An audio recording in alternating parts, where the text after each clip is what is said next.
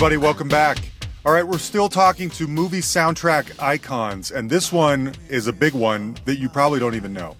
So, this week we are talking to Randy Hall, and Randy's done a lot of things in his career, which you're going to be blown away by a lot of these stories. But if you know him, you probably know him from one thing, and that is in the movie Can't Buy Me Love, in the famous African anteater ritual dance sequence at the school dance when everybody kind of mindlessly goes along with Ronald Miller's crazy dance that he thought he learned on American Bandstand, but it was really PBS.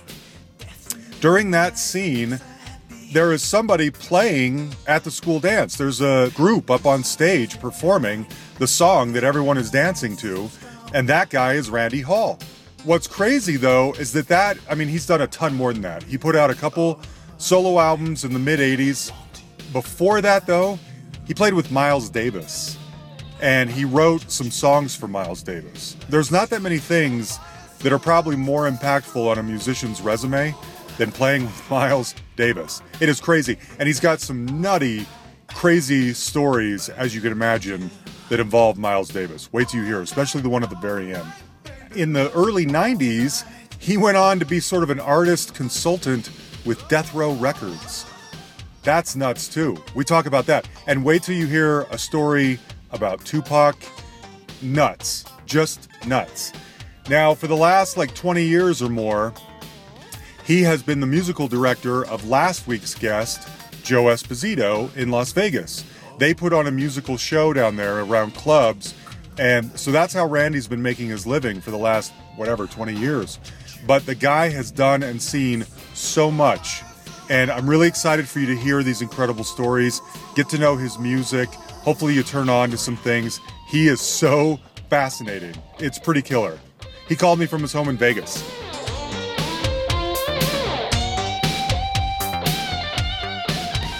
Let's kick it off with Can't Buy Me Love. You got to tell me the Can't Buy Me Love story. How did you get picked to be on there? Do you remember anything about the filming? What's what's the story? Yeah, man, I don't remember anything about that. No, I'm just kidding. What? well, then we don't have much to talk about. No, just kidding. no, um, what happened was my uh my second album. I think my second album. I just completed my second album on MCA. Mm-hmm. And so at the time, my managers were Cavallo, Ruffalo, and Fargnoli. And they managed uh Prince and The Time and Earth, mm-hmm. and Fire. And they were like really huge managers, you know. So a lot of projects mm-hmm. their way. And so what happened was they uh they, they, this this this small company, um, film company, they uh decided to do this movie Can't Buy Me Love and it had they were saying it was gonna probably be picked up by Disney. They didn't know for sure. And so they needed a song that basically sounded like a David Bowie song. Like a what song? Like a David. They want a David Bowie type song or scene that they had in the movie. They wanted you to. They hired you to sound like David Bowie. Yeah, I don't know. What, I don't know where they got that from. Weird. Yeah, and so okay. I said, okay, so I make an attempt. So that's that's really what that song was about uh, all night. It was a it was an attempt to actually do a David Bowie type song. And why they came to me and asked me to do that, the guy, I guess, the music supervisor guy, he liked my music, and okay. he like he heard something in, within my singing that I guess he thought sounded like a David Bowie song. No way. I don't see it. No, I don't either. I mean, you're you're good on your own as well, but I wouldn't yeah. have made the connection. So, did you write all night for Can't Buy Me, uh, Can't Buy Me Love? Yes, I did. Yeah, you I did. That, yeah, I wrote that with a guy named Raymond Jones, and Raymond Jones, uh, is well, he was he passed about two three years ago. Raymond Jones was in the group Chic. He was the keyboard oh, player. sure, yeah. And then awesome. Raymond Jones also was a producer. He produced songs on Whitney Houston. He mm. produced. Uh, he wrote the song um, for Jeffrey Osborne. Uh, what's the name of the song? Da da da da. Da, da, da, da, da, da, da, da, da, Oh, oh, oh, um, Stay the Night? He wrote Stay the Night.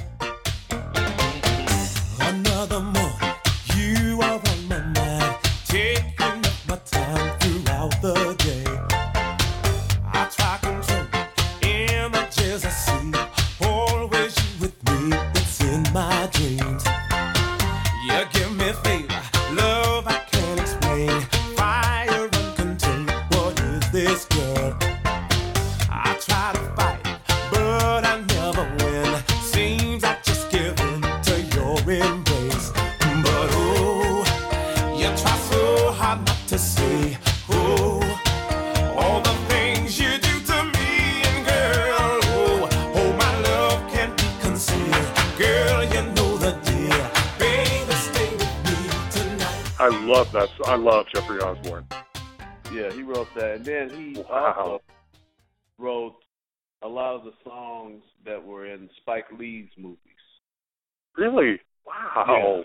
Yeah, he wrote. um He wrote. uh Well, I can't even think of the names of them. But if you go and look at Spike Lee's movies and look up his Okay. uh, discography, I'll look him up. you see, Okay. you see Raymond Jones wrote a lot of stuff, and so Okay.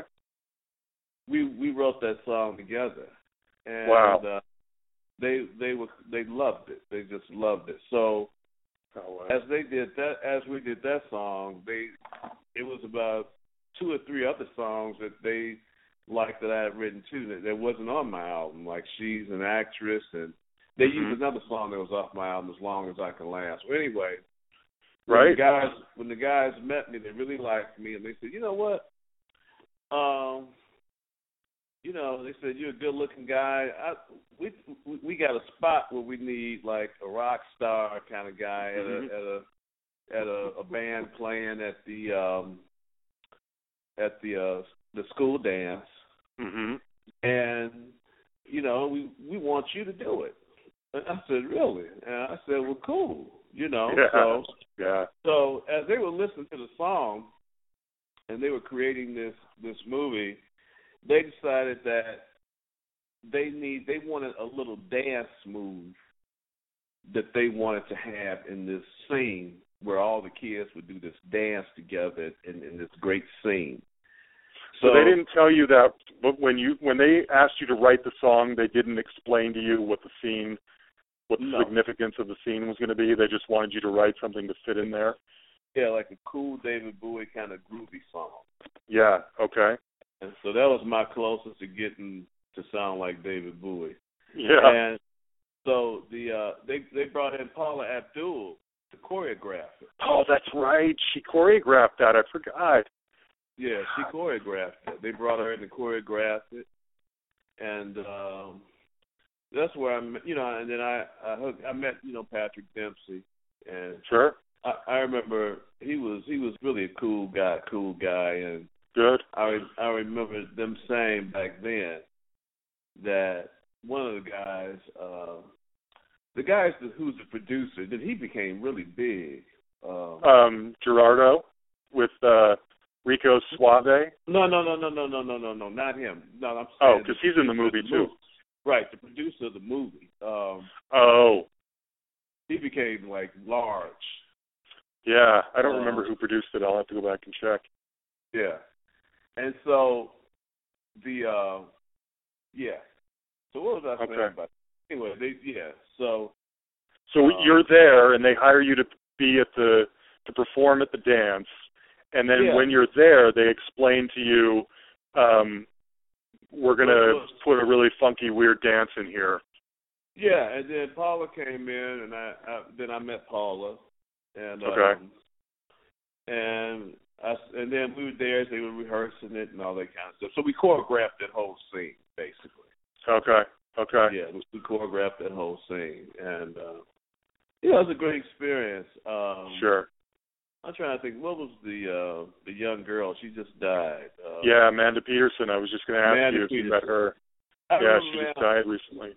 when I first met her, she was so young, and the only thing I I remember, I remember I was like, wow, because this was like real Hollywood for me, actually, like Mhm. being in a movie, You know. Yeah. And I sure. thought I said I said this is the prettiest little girl I think I've ever Mhm. seen. I remember she was standing there with this blonde hair and the Yeah. sun was just like radiating through Oh. her, her hair and everything and I said, This is gonna be a star. I thought Yeah. that she was gonna be the star.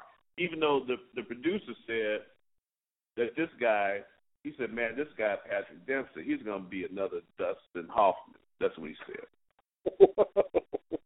um, not not quite. Not quite. In fact, he had a rough go for a while, and then finally hit it big with Grey's Anatomy. But um, oh wow.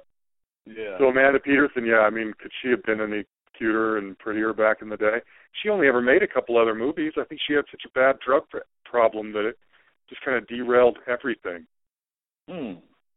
Yeah, Yeah, yeah, but she was really sweet. I remember she was she was just as sweet as she was in that movie. She was, a, but you know that was like everybody's first go around, so everybody was nice back then.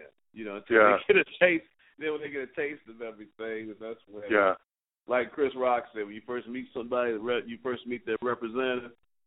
You know, yeah. and Yeah. uh, so yeah. Wow. So do you ever? I mean, how often does do you still make? So one of the topics of the podcast is money. Mhm. and Yes. we because I I say that because I think a lot of people assume that all rock stars are rich and famous, Mhm. and in truth, the podcast is called The Hustle because Mhm. in reality, so many of you guys have to hustle to maintain a career in music, Mhm. right? Yeah. Um, I assume because you have a song on the soundtrack and that that movie gets played all the time still do you see do you still get residuals for that movie Oh yeah. Well, I had three songs in the movie. Yeah, you did. The Oh. the slow song I can't remember, but um, the name of it. As, yeah, as long as I can last. was in the- That's and it. Then, uh, she's an actress. She's an actress. Take your coat off. I wanna help you relax. Oh, baby. Gonna rub some hot oil. Rub it slow down your back.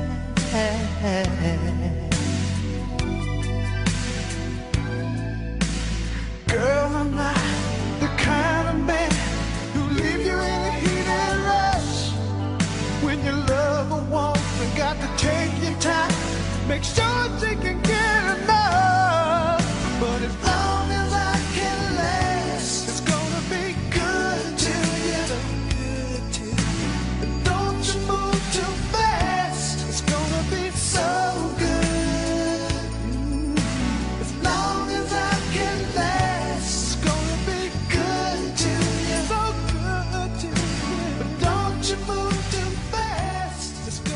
Yeah, where did that? Now here's well. So I have a, I'm I had a really hard time finding your albums, by the way. But I don't think she's an actress is on either one of them. So did you write No. that for the movie as well? No, no, I didn't. They liked the Oh. songs. They liked those two songs, and they put them, they put them in there. Okay. Okay. Mm-hmm.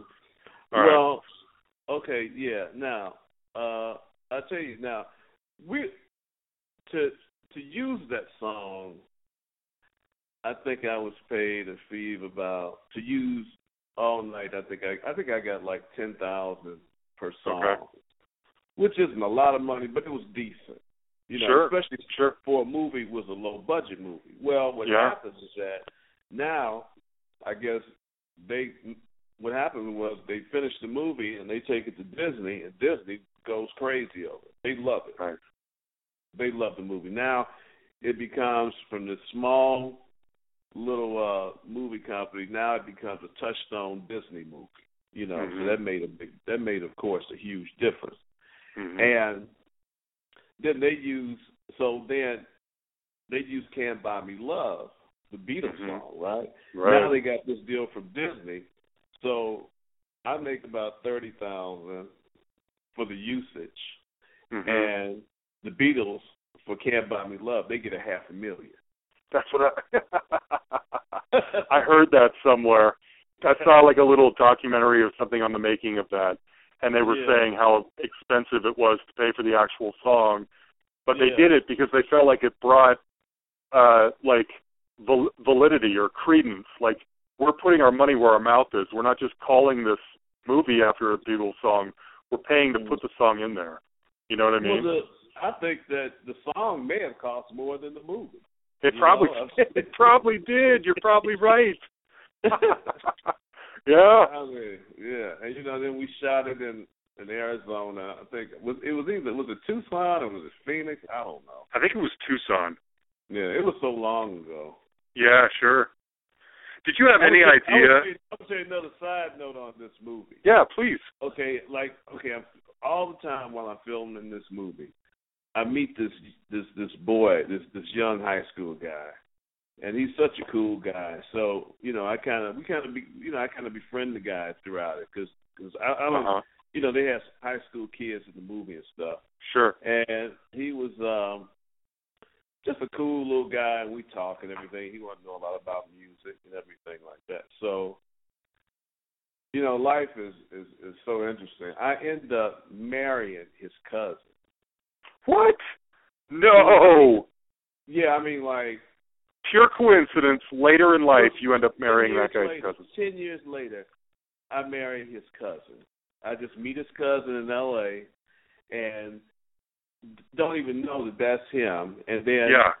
she she talks. My wife talks to her cousin. Says, "Wait a minute, you married Randy Hall? Wait a minute." My son came home and said, "Mommy, I met this musician Randy. I met Randy Hall, and he was the nicest guy. He was just the coolest guy." And I ended up marrying his. I mean, this is her first cousin too. Her first Yeah. cousin. Yeah, Wow. That's just yeah. That is insane. That's insane. That's insane. Wow. Wow. Yeah.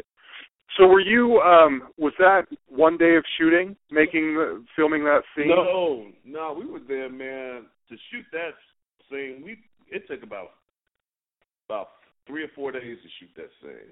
Okay. Okay. Yeah, So you're making some days. money. You're making some money with the usage of your music, but you're also making some money to be in the movie. And I Oh, imagine yeah. they're putting you Yeah. up and stuff like. Okay. And then you get a little. You get a little piece of something, something every time the movie gets played on TV. I'm guessing, right? Yeah, and then you also get paid like a little usage fee from the motion Right. picture company once a year. Yeah. So Yeah. every so four times a year, I get paid. I mean, you know, pretty decent on that movie. It's not a lot. That's great. Sure. But, yeah, I've interviewed some other people who have songs in movie soundtracks and stuff because I find that whole thing really really fascinating, Yeah. especially the movies that I grew up on, you know? Because Yeah. I don't think, correct me if I'm wrong, I don't believe there's an official Can't Buy Me Love soundtrack. You know, I got other songs in my catalog, like the Miles Sure. Davis stuff. Always. Oh, I know. Miles Davis stuff. I've been You know. listening to that.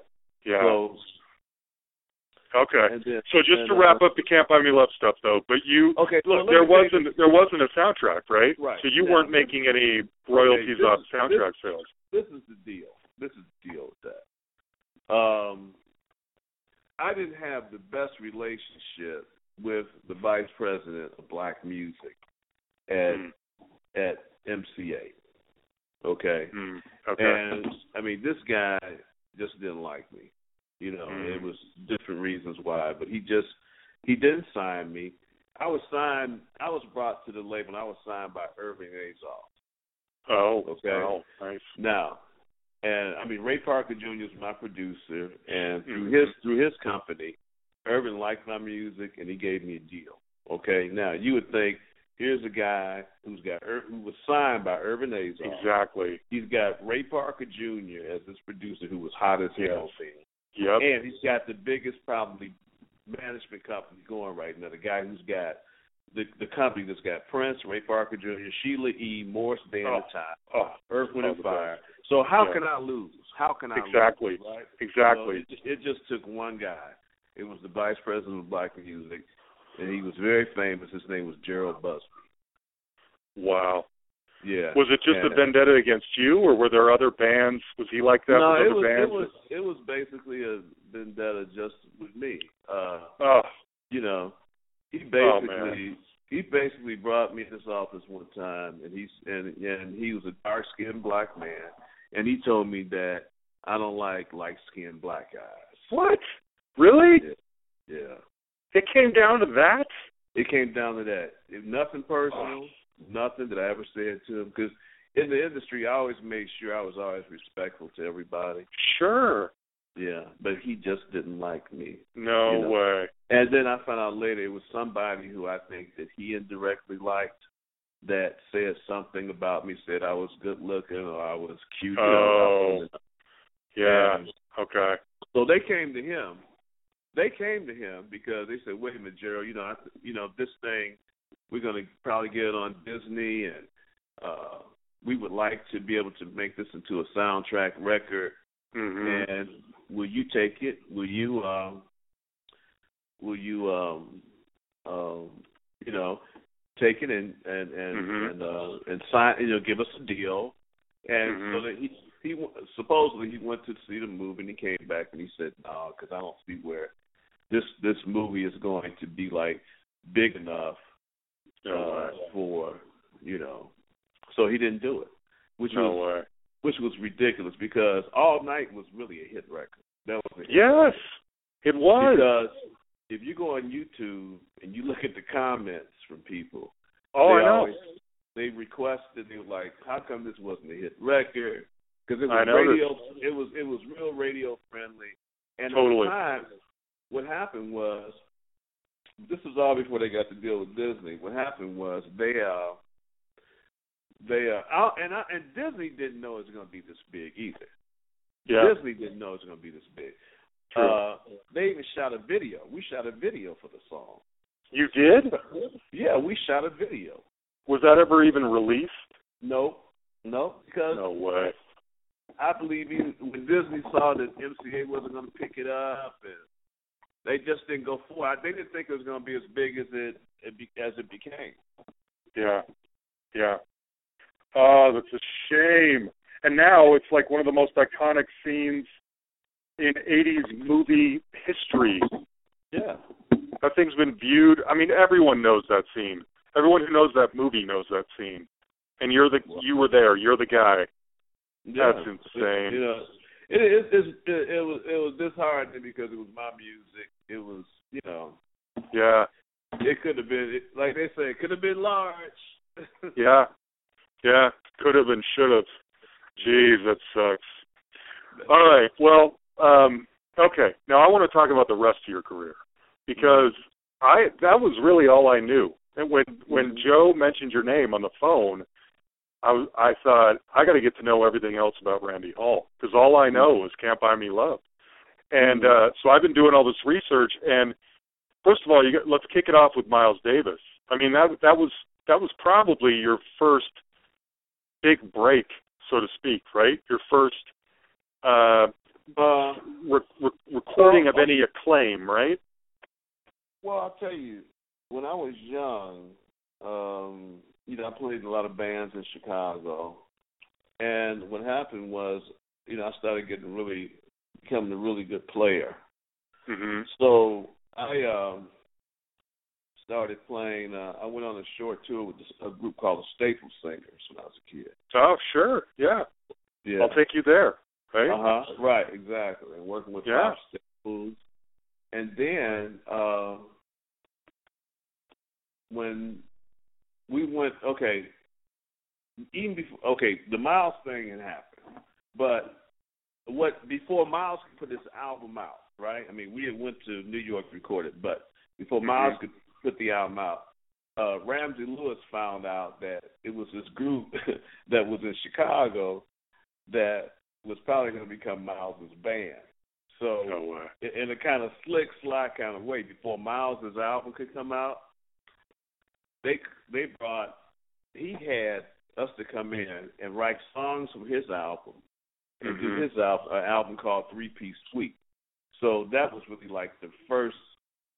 Okay. That was yeah, that was like the first thing.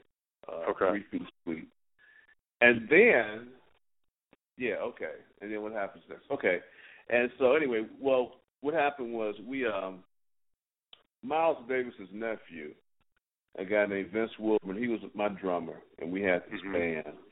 And so, me and a guy named Robert Irving, Bobby Irving, uh, we wrote these songs, and we would. So he would play these demos for Miles, Mhm.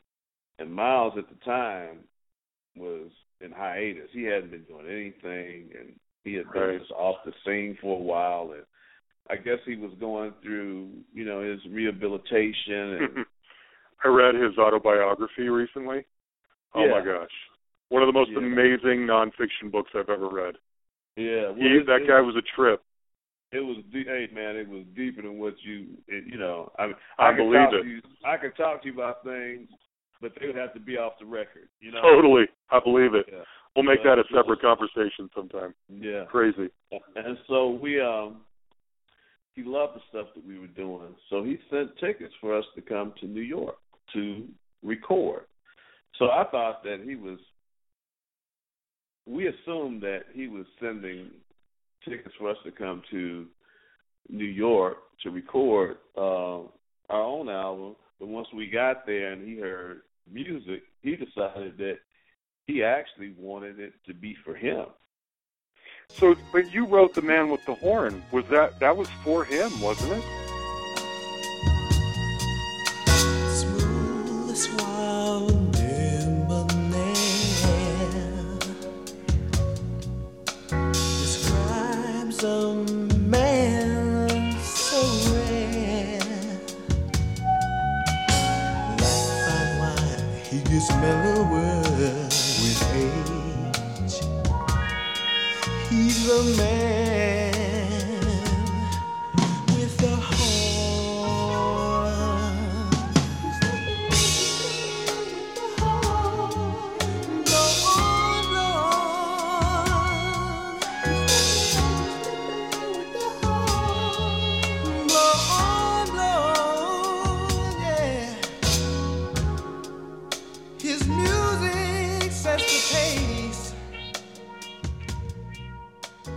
That was that was for him.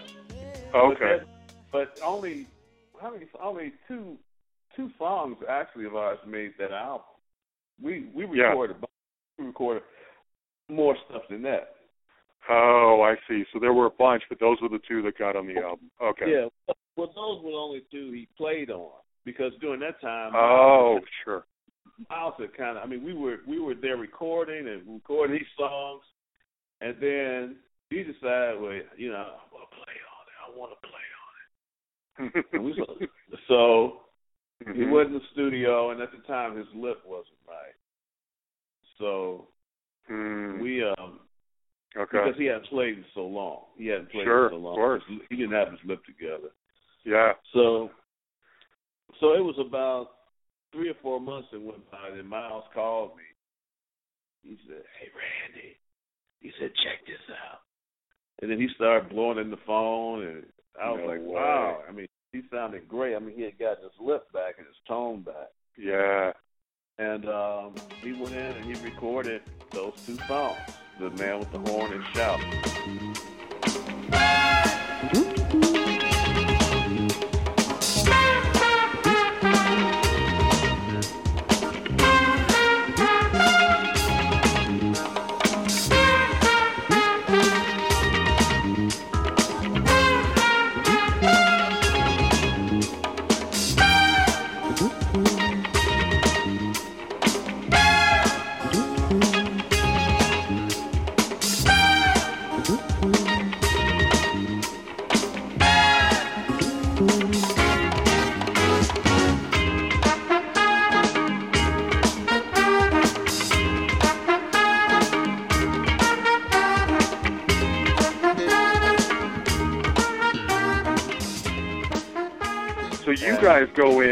Perform the songs, and then he goes in later and records his part over them. You guys aren't recording with him in the same studio at the same time. Oh, not no, no, not at the same time. Uh-uh, not at that, not during that time. No. no. Okay. Well, Miles Uh. wasn't able. We were we were going to, but Miles wasn't ready to play yet. He he didn't have his lip together. Yeah. Yeah. Okay. You know, with with with horn players, they have to really, you know, that muscle. Yeah, you know, you can't just lay off being a being a horn player. Right. If you, right. you right. lose. Yeah. Yeah. And so he went in and he recorded those two songs, and then he recorded two or three songs with with uh, with uh, Marcus Miller and Mhm. and another band, and Boom. So they go on tour for a while. So Miles asked me to go on tour with him for a while. So I did it for a while, and then I had been working on my own songs, and I did just a few gigs with Miles when I was like, when this band, this other band called me, Pleasure. and and yeah, a band called Pleasure, Mm-hmm. and they had a Can I can I ask you about Miles real quick? I mean, I know I'm sure you have a million stories, but can you sum up what the experience of going on tour with Miles Davis was like? Well, I only did a few gigs with him. I only did a few Okay. gigs with Miles. Um, Okay. the And are you playing guitar on this? Yeah, on the these tours? pressure Okay. it- yeah, the pressure of it and everything that went down. I just I couldn't take it too much. And then once I got with Miles, I started getting all these offers. Oh, right. I started getting all Okay. these offers. So, and I didn't know which one to take at the time, but you know, Pleasure offered me a lot of money. They gave me a lot of money to come and Mhm. do this album, and they were in New York also. Yeah. And they had just gotten this huge deal with RCA Records. Wow. And even before then, I had met Ray Parker Jr. and and so Ray was like, "Well, man, look, don't sign anything with anybody. Don't sign nothing with Miles. Don't sign nothing with Pleasure, because I'm going to hook you up and get you your own deal." Oh man. Yeah. How did you meet Yeah. Ray? Well, I met Ray actually through Wayne Shorter. Oh, really? Yeah. Nice. So Okay. Wayne, yeah, Wayne Shorter's wife. When I went out, I went out to because I started doing this time. I went out to uh, L.A. to live. I was living in Chicago, and I said, "Let me move out there because things are kind of happening." And I had a friend who I could hang with, so I was out there. And uh Miles said, "Well, you know, I got my friend is out there, Randy Hall. You know, look after them." So Wayne kind of took me in. You know, Wayne. Oh, wow. Wayne and his wife Ana Maria Shorter. Now Ana Maria Shorter is she's known she was on that flight, that TWA flight that that uh fell I guess it fell leaving New York but it, people thought it was hit by a Yeah. missile or something. Yes. Yeah, Really? Yeah, and so me and Anna was real tight and Wayne, so I was at the house all the time and they were trying to get me they were trying to get me to become a Buddhist. Really? Yeah. So but I didn't I didn't want to be a Buddhist. right, right. So I yeah, so I was at Wayne's house, man, and so mm. you know I was a Miles Davis alumni now, and and, and so Herbie Hancock would come by and Sure. Oh my gosh. Are you just Herbie- now? Let me Uh, ask you this: Was your intention in the beginning to go a ja- more jazz route, or were you just a mus- musician looking for a gig, or was this like a stepping stone into more pop? What was the plan? I really I mean, you're rubbing shoulders with the greatest jazz musicians ever. So that I- I mean, was that the plan, or were you just blown away by this? Well, I didn't think I was really actually good enough to play with any of these people, man. I mean, it's just Mm. I mean, I, I, I could play, and Yeah. obviously I could play good enough that they all would let me hang out. But you know, I wasn't. uh I was more of a. Uh, I wanted to be a rock star. Okay, that's what I wanted to know. Good to know. Yeah. Okay. I Yeah. wanted to be. So being a sideman in a jazz combo or whatever, that's Yeah, not didn't- that I wasn't the goal. No, but but back then it seems like all the jazz guys wanted to be rock stars. Oh, true. Yeah. Miles is definitely becoming more pop in the 80s. Yeah, yeah. Miles was digging Jimi Hendrix. Miles wanted me to play like Jimi Hendrix. He didn't want me Yeah. to play no jazz. He any, anything that sounded like jazz, he hated during that time. Yeah, that He- makes uh, sense. He liked this. He liked this is this is what's so funny. He wanted a guitar player to sound like Jimi Hendrix. He wanted his sax players to sound like John Coltrane, and he Mhm. wanted to play what he wanted to play. Yeah.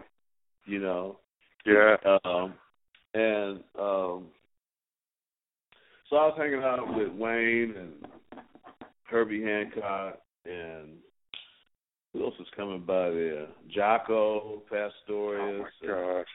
Wow. and uh, all the all the weather reports guys was hanging Yeah. out, like you know, you know, because he was playing, you know, because Wayne was doing the weather report thing. You know, Joe Zawinul, Mhm. um, I think who was playing? Who else was? Who was? Who, uh, it was uh, who was playing drums? Uh, was it Peter Erskine? Peter. I don't know. I, I'm not a super jazz expert. Um, Yeah, but you heard these guys before, right? sure, yeah, of course, yeah. I'm trying to remember the name. I Um, you got to remember now, this was happening. I was like 20 years old. yeah, that's true. Yeah, you probably don't even Oh. know how great you have it right then. all this I mean all this stuff was going on. So then I get a call. So I needed money, so Pleasure was the person that actually called with the money. Tell me how it is, falling in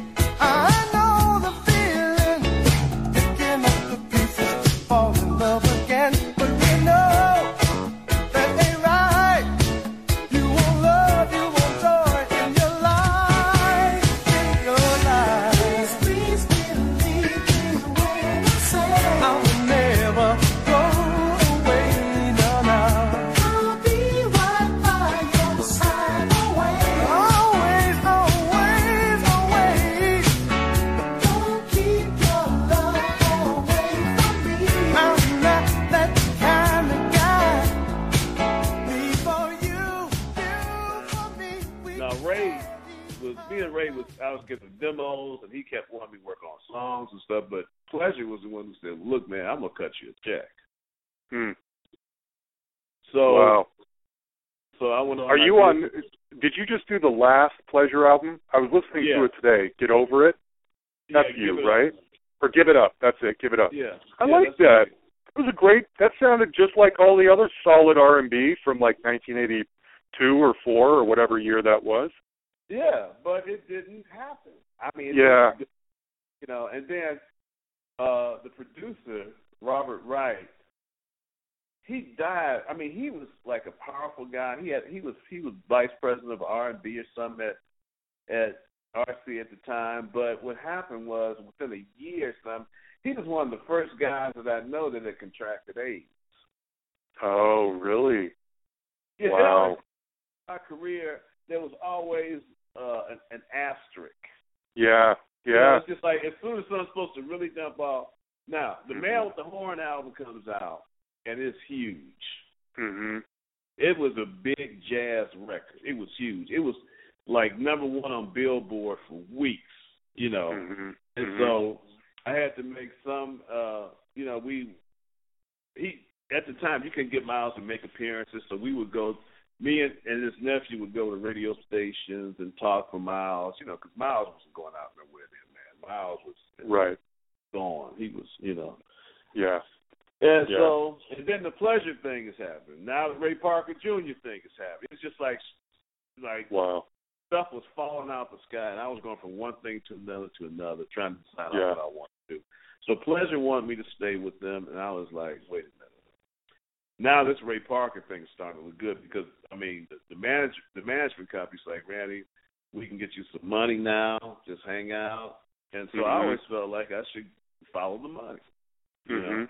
Mhm. Mhm. And uh, so we finished the, the demo, and Ray said, "Hey man, uh, I'm playing it for Irving tonight. I got a meeting with Irving Azoff." But he goes and he meets with Irvin, and Irvin loves it. I want this guy, blah blah blah. We're gonna make him Nice. into the next Prince. We're gonna do all this kind of stuff. He's a good-looking guy, blah blah blah. Mhm. The girls gonna love him, Mhm. and that's that's how we come to that. So what? Why didn't Why didn't it take off? Okay, this is What's what happened. the asterisk? okay, this is what happened. So Is it the the Irving- dark skinned black guy who doesn't like light skinned black guys? Is Yeah. that why keeps Irving Irving gets a better deal or something went down. I don't know what happened. Irving gets a better deal and he leaves to go to Giant Records because now Irving is they had basically giving him this big Warner Brothers is giving him this huge label on his own. Oh, okay. So when he leaves, I don't have the protection no more. Yeah, yeah. So Jheryl comes in. Jheryl basically likes kids kind of groups, so he signs New Edition. yeah, okay. Okay, so hmm so you know, Yeah. I remember He sets Jheryl, the direction he feels like he needs to go. Yeah. So I remember him just telling me, he says, "Man, look, man, you know, as long as you're at this label, man, it's probably just not going to happen." He couldn't drop me at the time because I had I had a two album deal, Mhm. Mhm. and so Hmm. he doesn't get behind the record like he should. You know, I Yeah. remember on my second album. The first and, and actually the first album did pretty good. The first album did actually pretty good, even on its own, without as much promotion as what they did a video and it did actually Yeah. pretty well.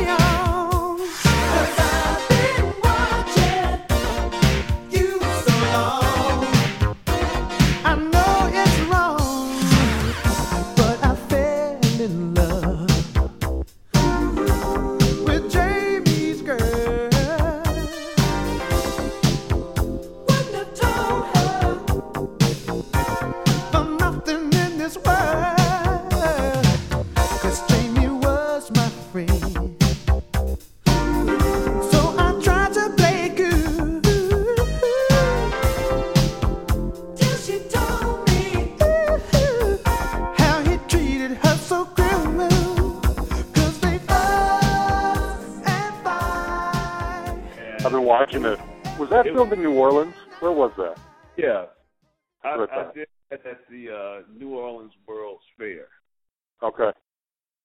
Okay. Yeah, back when they had World's Fair. It's been a long Yeah. time they had World's Fair.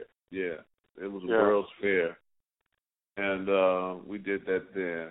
And um, Great uh, video. Ray's in it. You know what Yeah. though? I mean, and I consider myself a pretty deep in the music guy. I don't remember. I don't remember hearing that on the radio or seeing the video or anything like that. Maybe I wasn't listening to enough. I grew up in Salt Lake City. It's not like there's a big urban market there. But Well, in the urban world, was it doing okay? yeah, it was doing good. Urban radio. It, it Okay, did really good. It did well on the charts. It did. It charted well. But the thing was, I remember a promotional guy calling me uh on my second album. The first single jumped out like crazy, and Mhm. he says, "Randy," he says, "I don't know what you need to do, but you need to get your managers or somebody to talk to, uh, call to give Jheryl a call and say we need more money." He said, "Man, look, the Bobby Brown album I got got this many dollars." Mhm. on your on this label, these all these songs got this many dollars, and your budget is minuscule compared to Yeah. everybody else got. So he almost single handedly just basically did everything he could to just make sure nothing happened. Terrible. Now, How are you and- feeling and- while and this wait, is happening? This, oh yeah, go ahead. now this this is the this is the uh, this is the coup of, of, of all of it. Um, it's this movie that's coming out uh, uh, with uh, Chevy Chase, and Ray had done Ray had done the Ghostbusters movie, and they wanted Uh-huh. Ray to do it. They wanted Ray to do the sound this the the song for it, but Mhm. Ray couldn't do it because of some type of contractual thing. So he said, "Well, I got an artist who could do it, Randy Hall," and they said, "Great." So the movie was called Fletch.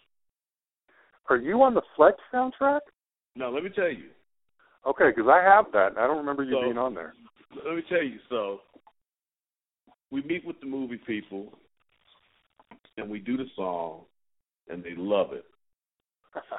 So they call me. It's, so I remember Ray. Ray gave me a. They gave me.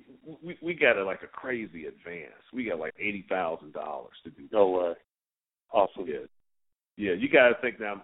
yeah, for one song, eighty grand was like huge. That was Yeah, a big yeah. advance. I don't know anybody else, even who was getting advances like that. Yeah. Okay. Yeah. And so this, so this, this was a big movie. You got Chevy Chase and yeah, all Mhm. these other actors. It's huge. I Ramos. love that I mean, movie. not Ramos. Uh, who else was in there? Anyway, Tim. Matheson. Yeah, Yeah, Geena a Davis. Big movie. Yeah. Big movie. So they they tell me this is Randy. Uh, all right. Uh, we're sending a limo to pick you up. You're going to London to shoot a video, and guess who you're shooting with? And I was like, who? Man, you're shooting this video. You're shooting a, uh, a video with with uh, Chevy Chase. Bill Murray's gonna be in the video. What? Uh, yeah, Ray Parker Jr. is gonna be in the video. They're gonna bring him No. in like a little. It's just gonna be huge. I said, okay, great, and I, I got all this money, and I remember Ray said, man, they even gave us some cash, just just to No have some cash was there. So he gave me a couple of grand, and it, I mean, he gave me like twenty one twenty one hundred dollar bills. I mean, it was just it was just. Wow. So I'm all dressed, waiting on the limo. I get a phone call. Ray calls and says, "Hey man, Randy, don't get on the limo." I said, "What's?" I said, "What? What's what's going on?" He said, "Man, believe it or not," he said, "they dropped you from doing the, they dropped the song, and they dropped you from doing the movie because Jheryl just signed Stephanie Mills." You were supposed to do the Stephanie Mills song?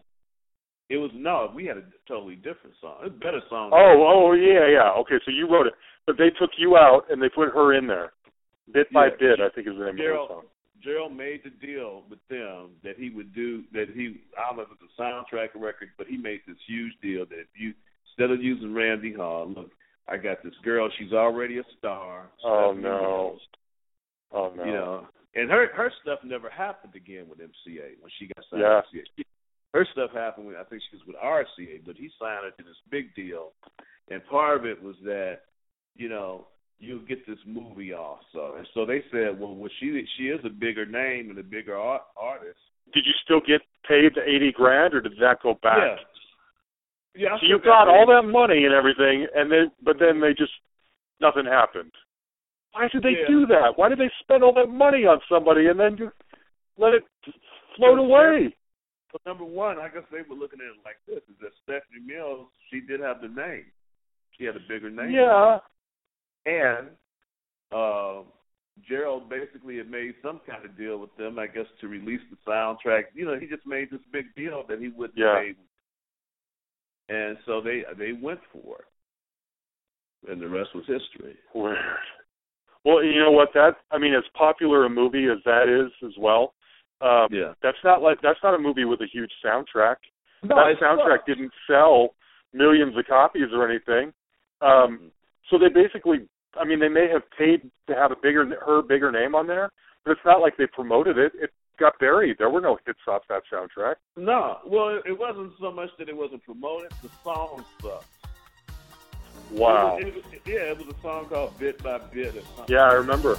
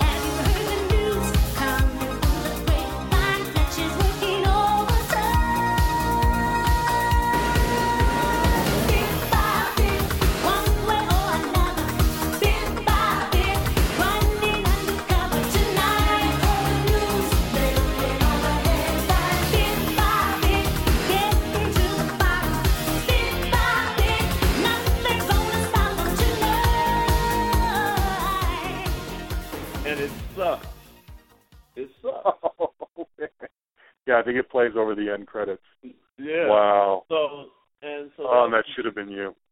those were the like I said, those are the things that really kind of just kind of destroyed my career. Sure. Sure. You know. Wow. And yeah, yeah, one man and just just amazing. It's amazing. Yeah. Yeah. Oh, it's heartbreaking. So the second album comes out, which I want to ask you eventually uh-huh. why those are so like why are they not on iTunes? Why can I not find them on Spotify? I had to I no offense, I had to download Love You Like Right. a Stranger and I had to listen to I forget the name of the first album. Um I Belong to You. Right. I had to listen to that song by song on YouTube, and not even every song was on there. Right. I, I think it all had to do with with with with Jheryl. Jheryl. Really? He just Yeah. somebody somewhere is still just not releasing that stuff to be on iTunes or Spotify or anything else, huh? Well, yeah, but there are some bootleg companies that's releasing my albums, and I got to go after them. Ah, Yeah. interesting. Yeah. Yeah. A friend of mine who found out about it. He's in the music industry too, and he does those reissues. Uh He was telling me that yeah, there's a couple of companies that have released my records, and Wow. So did those two albums ever get officially released on CD? Uh, yeah, the second record did. The second one did. Okay. Uh-huh. So there are CDs out there floating around of the second album. Okay. Yeah, yeah, you can get them on eBay. yeah, yeah. I'll have to buy one. I liked it. I liked the second album. Well, I liked them both. I liked the second album even better than the first. yeah. Um, that's okay, so what's that? No, I said that's, uh, that's yeah, yeah, cool. That's the story, I guess, like huh? better. Yeah. Okay. Some people like the first record better, but Um, so then, so t- the second album is like what, 1988, I think. yeah, yeah. And then what happens between, you know, the death or the end of that album cycle Okay. and working with Well- Joe in Vegas? Okay, well, this is what happens. I um I uh I started working at Death Row Records Death Row? You worked at Death Row? with Suge Knight. what? In what capacity did you work at Death Row? Well, I'll tell you, man, I've had a really crazy career. And I started working with the guy who was the A&R director. Uh, he was Ramsey Lewis's son, Kevin Lewis. Huh. And Kevin asked me, they were recording all these songs at Can Am. Uh, and during this time, uh, the uh, the Snoop, the, what's the first Dr. Dre album? Uh, At the Chronic. yeah, yeah. My, for some reason, my memory's gone. Anyway, That's okay. that, that that that record is taking off, and a Snoop album taking off. So Kevin asked me to come in and help him because what happened was this: Death Row was getting ready to take a, a big turn. Suge wanted to make Death Row more like Motown. So what he did, he Hmm. signed these female groups. Hmm. he signed um these male singers, these R and B singers, R and B female groups. Okay. He uh he um he decided that like the Snoop albums and all these different records, we were getting ready to go in and put we we put horns and violins on them, so they sounded more like Wow. Okay. they they were sounding like records that they they were sounding more like uh like old time R and B when they put horns Sure. and, and strings. We were, we were putting them on all the records, even Snoop's Snoop's Snoop's records. Wow. Was it to And- make it more radio friendly? Was that kind of the idea? no, like that's the, every they were just into doing this, and, and we were cutting with live Hmm. musicians, and it was just a new thing that he was going to try. And he really wanted to put these female singers out, these R and B singers out. He wanted to make Death Row more than just a rap label. okay. Now, I found Suge to be really a cool guy. He was really a cool guy back then. I mean, Wow. I know he had all the ga- Now, this was the wild stuff about it. When we were coming to the studio, because I was a, I was assistant to the A&R guy, so I was Okay. I was But at the same time, I was also producing. I was doing horn arrangements. I was doing string arrangements. I was doing Wow. I was doing vocal arrangements. So that kept me with my living. Mhm. So I've always been able to make a living doing this. Good. What, what were Okay. we talking about? You were talking about adding. He wanted to go like Motown, Yeah. and he brings And- you in to kind of bring strings Yeah. and horns to songs. So during this time, now Dr. Dre is pissed off with Suge about uh things that are happening in the studio, so he leaves. He's leaving. He's he left. So it kind of put a void there. When that void came, that's when this big idea to do instead of just rap, do R and B and rap. Mm. Mhm. So I'm I'm still in the studio, and I'm working with Tupac, and I'm working with Snoop Dogg Holy cow. Wow. and DJ Quik Mhm. and MC Hammer, Nate Dogg, Oh and it, it, and it's such a trip, man, because you know you go to the studio and either these guys are Bloods or these guys are Crips. Mhm. You know, you you have Suge who's a Blood, and you go into Suge's office and everything is red. oh my god. And then and then you have Snoop Dogg who's a Crip, and he's doing the Crip walk and the Crip Crip dance, but Uh huh. they all get along to make this music. Wow. They all get along to make this music. So Interesting. Doing that, And you didn't grow up with any of that, or you just sitting back, kind of watching this Yeah. thing, going, "I can't believe this." Yeah. Well, yeah, it, it was a real experience. So we never cutting, but at the same time, Kevin is also the guy who's carrying money. We Mm. go out to Nickerson Gardens to take money to this big time uh drug dealer's wife, and I can't say his name. Okay. Okay. It's fine.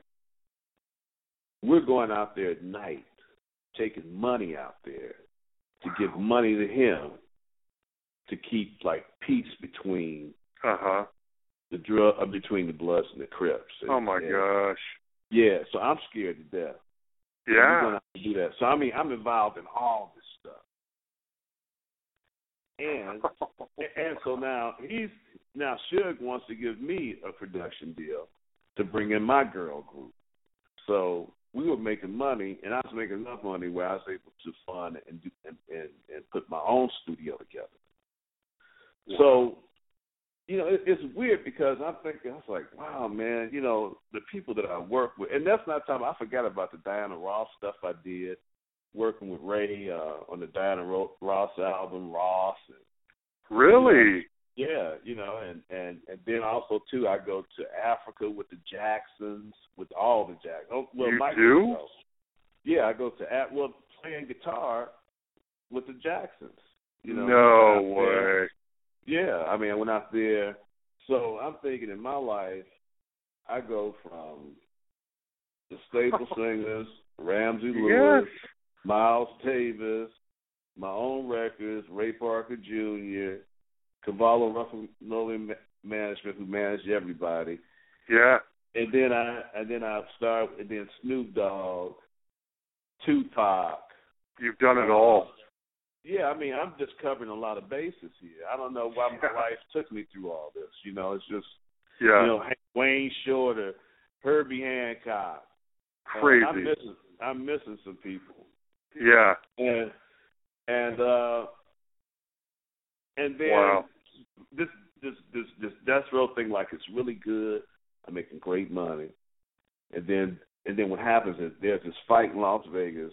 Everybody wants to go see Tyson fight, Mike Tyson fight. Mhm. So I decide, my wife's, I decide not to go. And also doing this whole thing too, my wife is scared to death because she Sure. knows that that you know when I go up in the studio, they have um, they have a uh, uh, uh, a detector there. What, what kind of detector? A metal detector. Because when you go in, Yeah.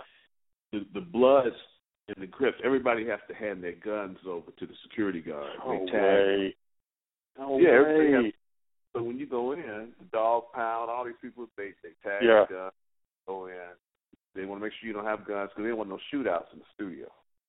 Let me. Can I make one? Can I ask one question about this? I Yeah.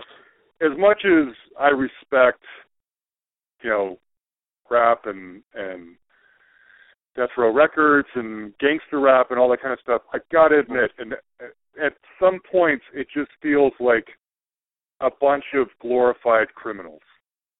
Um, Uh-huh. I and I'm not. I hope that that doesn't come off as any kind of a racist statement or a Mm. generalization or anything like that. Whenever, but it. I mean, you tell these stories, and it's like, guys, we're just making music here.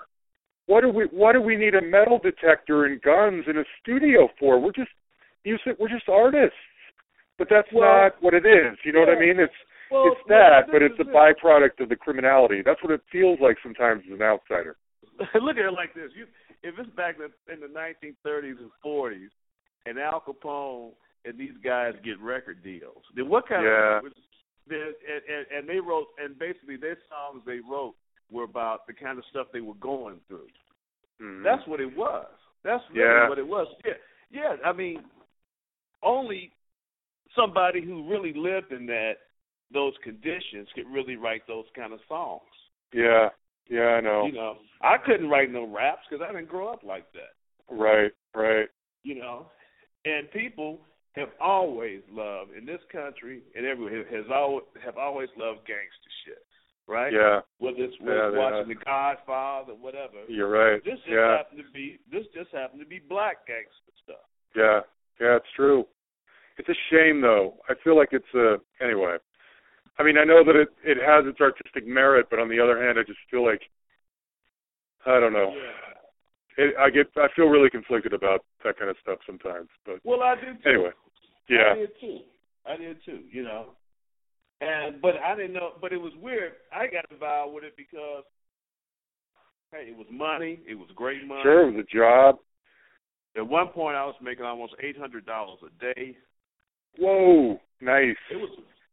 It was. and you get to going. you get to be in music. Yeah, you get to be in music. Your opinion Well, matters to these people. You're producing them. You're arranging and directing them. yeah, and That's I gotta feel good. that During the time, it was the hottest thing in the industry. Of course.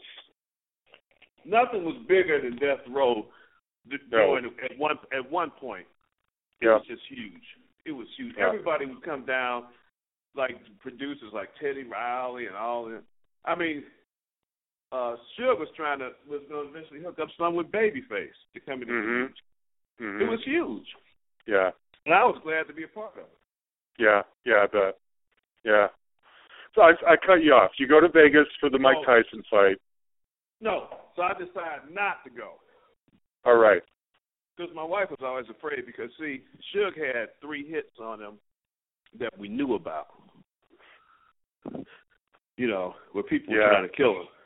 Crazy. So she wouldn't want me to go to the meeting. She wouldn't. I had to go to the meeting. There was always in different locations where nobody would see us, and so I decided not to go.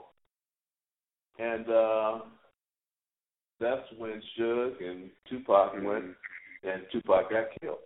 Mhm. Wow. And that You would have could have been there. yeah, and that's Oh, my the gosh. that's the that's the uh that was really the end of Death Row.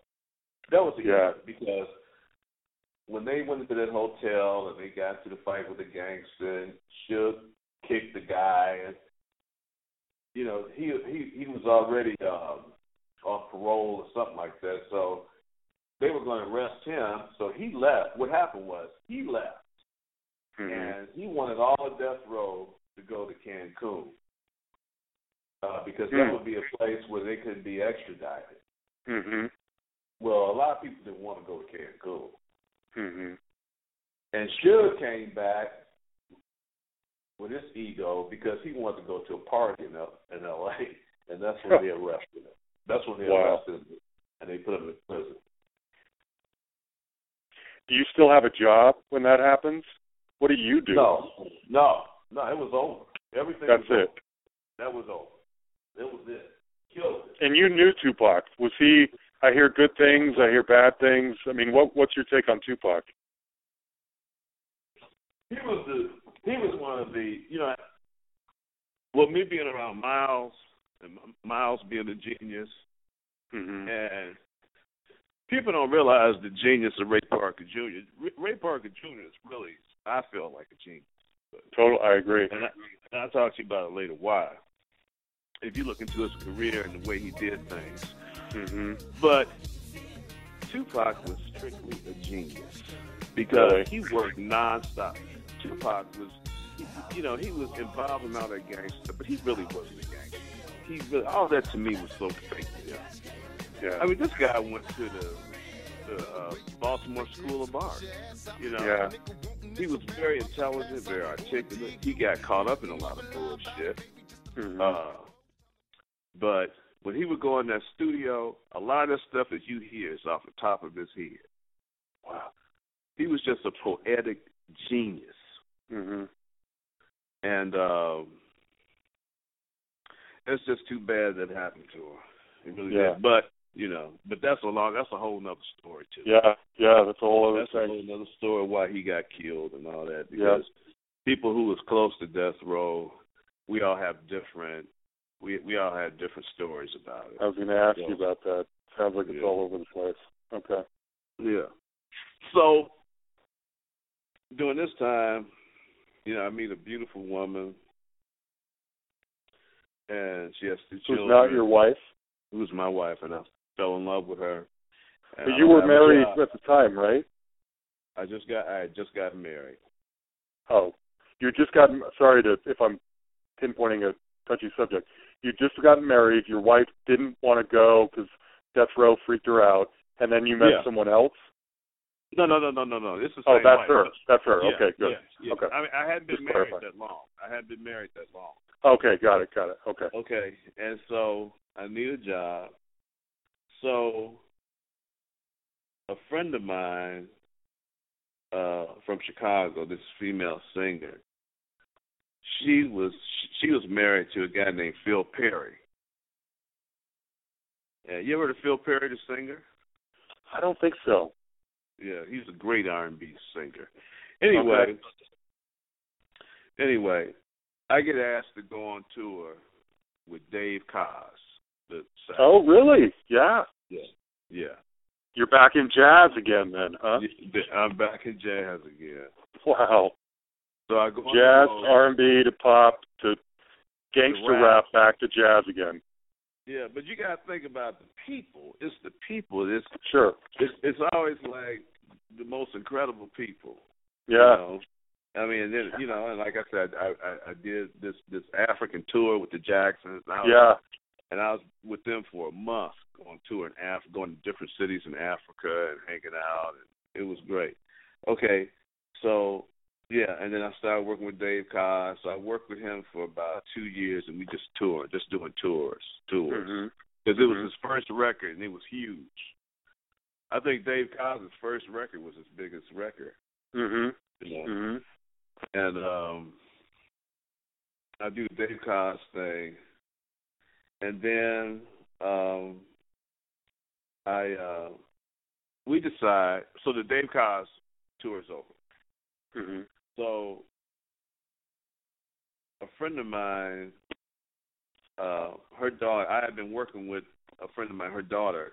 We wrote songs together, me and this lady, and her daughter was a great singer. So we do a little CD on her, Hmm. and this this guy who's a multi multi millionaire picks it up, loves it, and he's got the juice, the money to put us on tour. Wow. So I I toured with her for about. Do we know her name? What's her Her, name? her name is Nina Story. No man and no love, and no man and no love,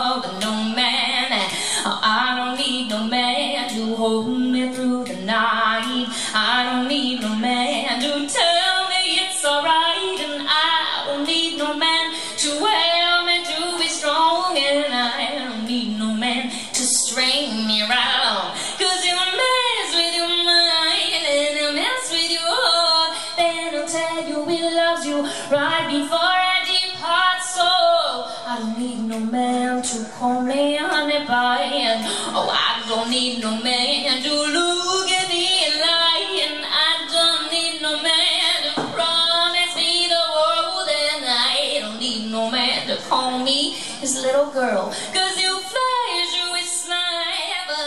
Got this charm that he'll get up and leave you. He's got the kind of money where we can go on tour, and I'm and I'm making big cash. I'm making Mhm. big money again. I'm, I made well close to probably about two hundred thousand dollars just that first year. Excellent. Good. and and and we even do Woodstock. We do the Lilith Fair. We do all way. The, we, we do all the big stuff. Right on. Right. So my wife was saying, well, you know, we're making all this great money, Randy. Why don't we just move from L.A. And for the kind of house that I really wanted at the time, I couldn't live. I couldn't afford it in L.A. So I Mhm. so her dad was living in Vegas. So she said, Randy, let's just go out to Vegas and look at these houses. So I came out here and I saw these houses and I saw the kind of house I can get for the money I had. Mhm. Mhm. And I said, you know what, baby? I could live anywhere with this production deal I have right now. Right. So let's move to Vegas. So we moved here to Vegas. And that's how I ended up being in Vegas. Okay. So the the deal the mom falls out of the, the mom gets mad with the uh, millionaire guy and she blows the whole deal. So now I'm out of a job again. But thank oh, God I had I had some money. But Yeah. the the millionaire guy still likes me. nice. Nice. So so he just so he gives me money to go ahead in the studio do my own record. And so I go and do my own album and he says, Man, I'm gonna fund it, I'm gonna make you a star, blah blah blah. We finish the record Mhm. and what happens? Nine eleven. He loves it. Is that what you said? Nine eleven happens. Nine eleven happens. No 9/11. way. Another Okay. asterisk. The, So bis- what the happens biggest is ever. that- Yeah. So I don't know if you remember, but there's a big crash after there. This big stock, this this big stock Mhm. market Sure. crash happens. He Uh-huh. calls me. He says, "Randy, I have to tell you, I can't fund your career anymore." Oh no. He said, "He says, man, I am losing three hundred thousand dollars a day." Oh. Oh. Oh man. Wow. Wow. Yeah. You guys feeling it. And uh you're Yeah. meanwhile you're in Vegas and you don't have a job anymore. Yeah, yeah. And I mean, thank God I still had this money, you know, because I did Yeah. save my money. And I need a job. So it's, things are starting to get tight now. I still got money. I still can pay my, you know, I, I had still Mhm. had money saved. I probably still, Sure. at the time, I probably had about fifty or sixty thousand dollars left. You know? Okay. Uh-huh. But that's enough to make it for for a year or two. My wife, she finds a job, and she finds Good. a good job, so we're cool. Okay. Okay. And then that's when I meet, and then a, a a singer that I've been working with for many years, Wendy. She she introduces me to a guy out here in Vegas. His name is Nino, and Nino is, is Nino is uh is you know he's getting a lot of gigs, and he works with the top agent in town, a guy named Steve Byer. Hmm.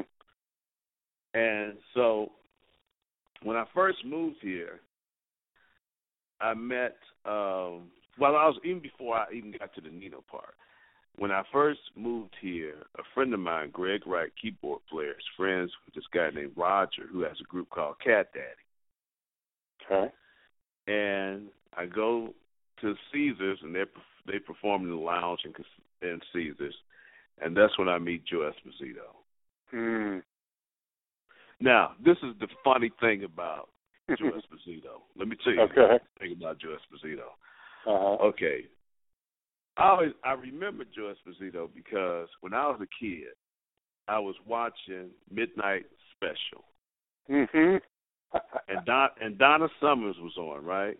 uh-huh. So I remember they had they kept focusing on this one guy he was singing, and he kept putting his face in the screen, and all I can remember was like the way that this guy was looking at the screen, he thought he was sexy. And Is he this- and he's wearing the black leather, right? Huh? Isn't he in black leather and like a Yeah. like a vest? Well, well, Yeah. the thing is, the thing is this: he's looking in the screen like he's trying to seduce the screen. Oh my gosh. But then oh, I, I knew great. I knew his past, and Joe Esposito, the singer, the singer. So when I finally meet the guy, I said, "Man, Joe Esposito, nice to meet you." I already knew who Joe was and everything. Uh huh. you know. And when uh Nino and I we decided to form this group together with me and Nino and Joe and and we brought we had another keyboard, but we formed a group. And I would Wow. have never known I would have never known when I was a kid that corny ass dude that I thought was a corny dude. Uh huh. He really was a cool. He really was a cool dude. But he, I just Oh, thought he was corny at the time. Sure, sure. That that me and him would be in a band. And That is insane. The whole That is look, insane. My whole career has been insane. This whole Yeah. thing has been just Sounds like it. crazy. yeah. 'cause, uh, You know, I'm thinking, you know, I could have went to to the fight that night with and Yes. maybe and maybe hung out in the car with uh Snoop and Suge and you know, Yes. telling what this just this whole thing has been crazy. So and me and Joe have been working together ever since. And you know, the industry has changed up so much. I haven't really Mhm. tried as Yeah. hard as I could to get back in the industry uh, because, you know, at my age it's probably pretty difficult. But I guess I could we could do some songs and go on you know, go on YouTube and all that kind of stuff. Yeah. That's. But you got a you got a steady gig. I mean, I'm at this point. You, I mean, that's better than like one percent of all the other struggling artists out there would give anything for a steady gig, a steady paycheck, and you got it. You know. Well, you know what? The thing about it is so funny is that me and Joe, and even before I met with Joe, I've had a steady gig for 15 Yeah. years. Yeah, all along, right? Yeah. For 15 years, and I I, I looked at it like this. I said, you know what? Maybe God said, look, you're not gonna get, you're not gonna become, you, you didn't become the big star. But one thing that you do have, you got longevity, and you're still in the industry at this point, and you're still having Yeah. a great ass time. Yeah. Yeah, I it's still, true. I still, I still got my house. I was able to put all my kids through college. Good for you, man. Uh, I was Good able to you. save up, save up for my retirement. I was able, I mean, and still doing it. Yeah. So I can't really complain. No, no. Good for you. Well, look, I got a million things I want to talk to you about, but we gotta we gotta cut it off here. Oh, okay. But I, I have well, I have um I have two questions I want to ask you that I ask most of the people I talk to, Yeah. and they are: when you look back on your career, what is the biggest highlight, the most I can't believe I saw or did or witnessed this, and then what would be your biggest regret? Okay. The biggest highlight for me was after I was in the studio and I had cut my first song. It was a song called Older Woman, Younger Man.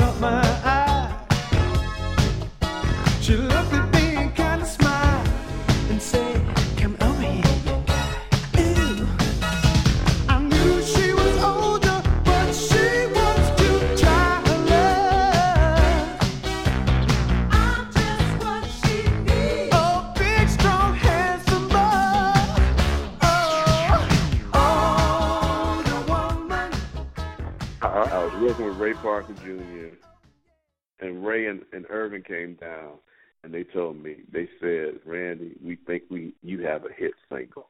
This is before it came out. And Yeah. I remember I remember this. I remember I went back to the I was going back to the apartment. Ray had drove me home. I got out the car. The car had left. I'm standing on Hollywood Boulevard. because where I, the the I was living, living on one of those apartments, two blocks away from the theater, the Grauman Theater, Mhm. and I actually got on my hands and knees and I kissed the ground Oh. Oh, that's it. because I said I finally I got to hit sing. I said this is what I Yeah. want my whole life. Yeah. Okay, now my worst my now do you want my stupidest moment or my worst? Well, whatever. I I mean, when it when you Okay, if there was something that you did or not something that happened I- to I tell you, but maybe something- I you you did. Okay, I'll tell you something I did that was the stupidest thing I've ever done. In the Okay. industry. I'm at Miles Davis's house, and he's going through whatever he's going through, you know, with the drugs Mhm. thing and everything. And he's he's he he we're sitting at this we see at this big table in front of him, and it's just full of gook and shit, and uh, he's drinking Mhm. beer and shit. So I see this cassette tape, and you know how like the cassette tapes you can pull the tape out and it's kind of Mhm. like just hanging and dangling. Mhm. So I look at it and I said, Miles, what is that? He said, Oh, that's a cassette of me and Jimi Hendrix jamming. No. So I say, I said, "Uh, it's a cassette of you and Jimi. You and Jimi jam? He said, yeah. So Miles leaves and goes to the bathroom. Now, my mind told me, it says, Randy, take that cassette and steal it. You know, yeah. okay? Now, Uh huh. that cassette was probably thrown out. Nobody knew what it was. He probably didn't even know what it was the next day. No way. That would have been the only recording that you would Yes. have had of Miles Davis and Jimi Hendrix playing together. Because No. Miles had went over to Miles had went over to Jimi's house, and they they stood up and they jammed together, and that was it. wow. And you Now- would have been in possession of the one Yes. cassette. Well, that would have been one of the most important pieces of music. Probably. Totally. Ever. Ever. Yeah. Yeah, I'm just telling you my life, man. My how crazy this thing has been for me. That is insane. Yeah, and I That is insane. And and the, and the good in me, now the good in me says Randy don't steal, but the stupidity in Uh huh. said Randy don't steal too. I should Oh have took man. it.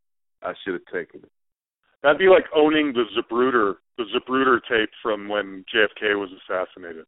Yeah. You have this piece of history that needs that's uh, that's going to be used and reused so many times. It's going to be a definitive document of who are the greatest musicians in recorded Right. history. Oh Yeah. my gosh! Wow. have stolen it. I should have taken You should have stolen it. What were you thinking, Randy? You should have stolen one that thing, the the, the, the, the the tape was pulled out and it had gook on it from I don't know if he had eaten a jelly sandwich on it, something like that. But they they probably you know these engineers they probably could have taken it, cleaned it, Sure, sure. anything with technology, especially Yeah. these days, they could they would have taken it and done something incredible with. it. They probably would have taken it and put music behind it so it sounded Right. like a. You know, Right. Wow. But, yeah, That's incredible. That's incredible. yeah. Well, uh look, this was I got way more than I bargained for, man. You're an amazing storyteller. You've been and done it all. Uh we may have to do like a part 2 because there was I didn't even get to the Jacksons or the Ray Parker Juniors or in Mhm. depth on some of this other stuff. I mean, it's truly amazing. You've had an amazing career and I hope you feel blessed or, you know, it, somewhat satisfied that you've at least been a part of some very historic, amazing things. Yeah, yeah, yeah, yeah. I am. I am. Good for you. Good for mm-hmm. you.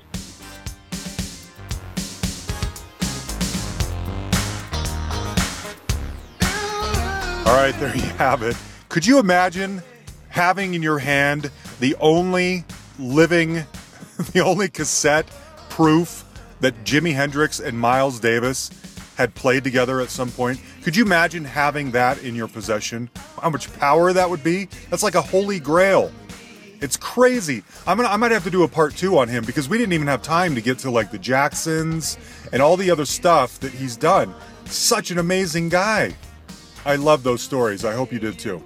All right, next week we're talking to another legend, Martin Page. Now, that name may not ring a bell. He had one sort of adult contemporary hit in 1994 with In the House of Stone and Light. I was only 21 years old, so that his solo album at that time was not really my jam. But this is the guy who wrote We Built This City, which is one of the most divisive pop songs in history. He's also written like a million other huge hits, including These Dreams by Heart, King of Wishful Thinking by Go West. He's uh, he played keyboards with Ray Parker Jr. on the Ghostbusters song. He's done a million million things, and so we get into like how much money he makes off those hits, how it's changed his life, what kind of music he does now to sort of appease his own soul. He is a fascinating guy. I think you're going to love this. And he was in a band called Q Feel. You may or may not have ever heard of Q Feel, but if you're a child of the 80s, I guarantee you know a song by Q Feel that's in one of in a movie you've seen a million times. Huge thanks to Jan Matkevich, as always, Jan the man for producing this podcast, putting it all together. We're so grateful for him. Everybody, please find us on iTunes. Please write us a review. Please per- subscribe to the podcast so you can listen to all these great stories. Send me a note at thehustlepod at gmail.com. Find us on Twitter at thehustlepod. Like us on Facebook. You can communicate with us that way. I always send out updates and interesting stories about previous guests. And now we have a playlist on YouTube that includes all of the songs that have ever pretty much been featured on this podcast. Just go in there, type in the Hustle Podcast playlist, and you'll find it. Thanks, everybody. See you next week.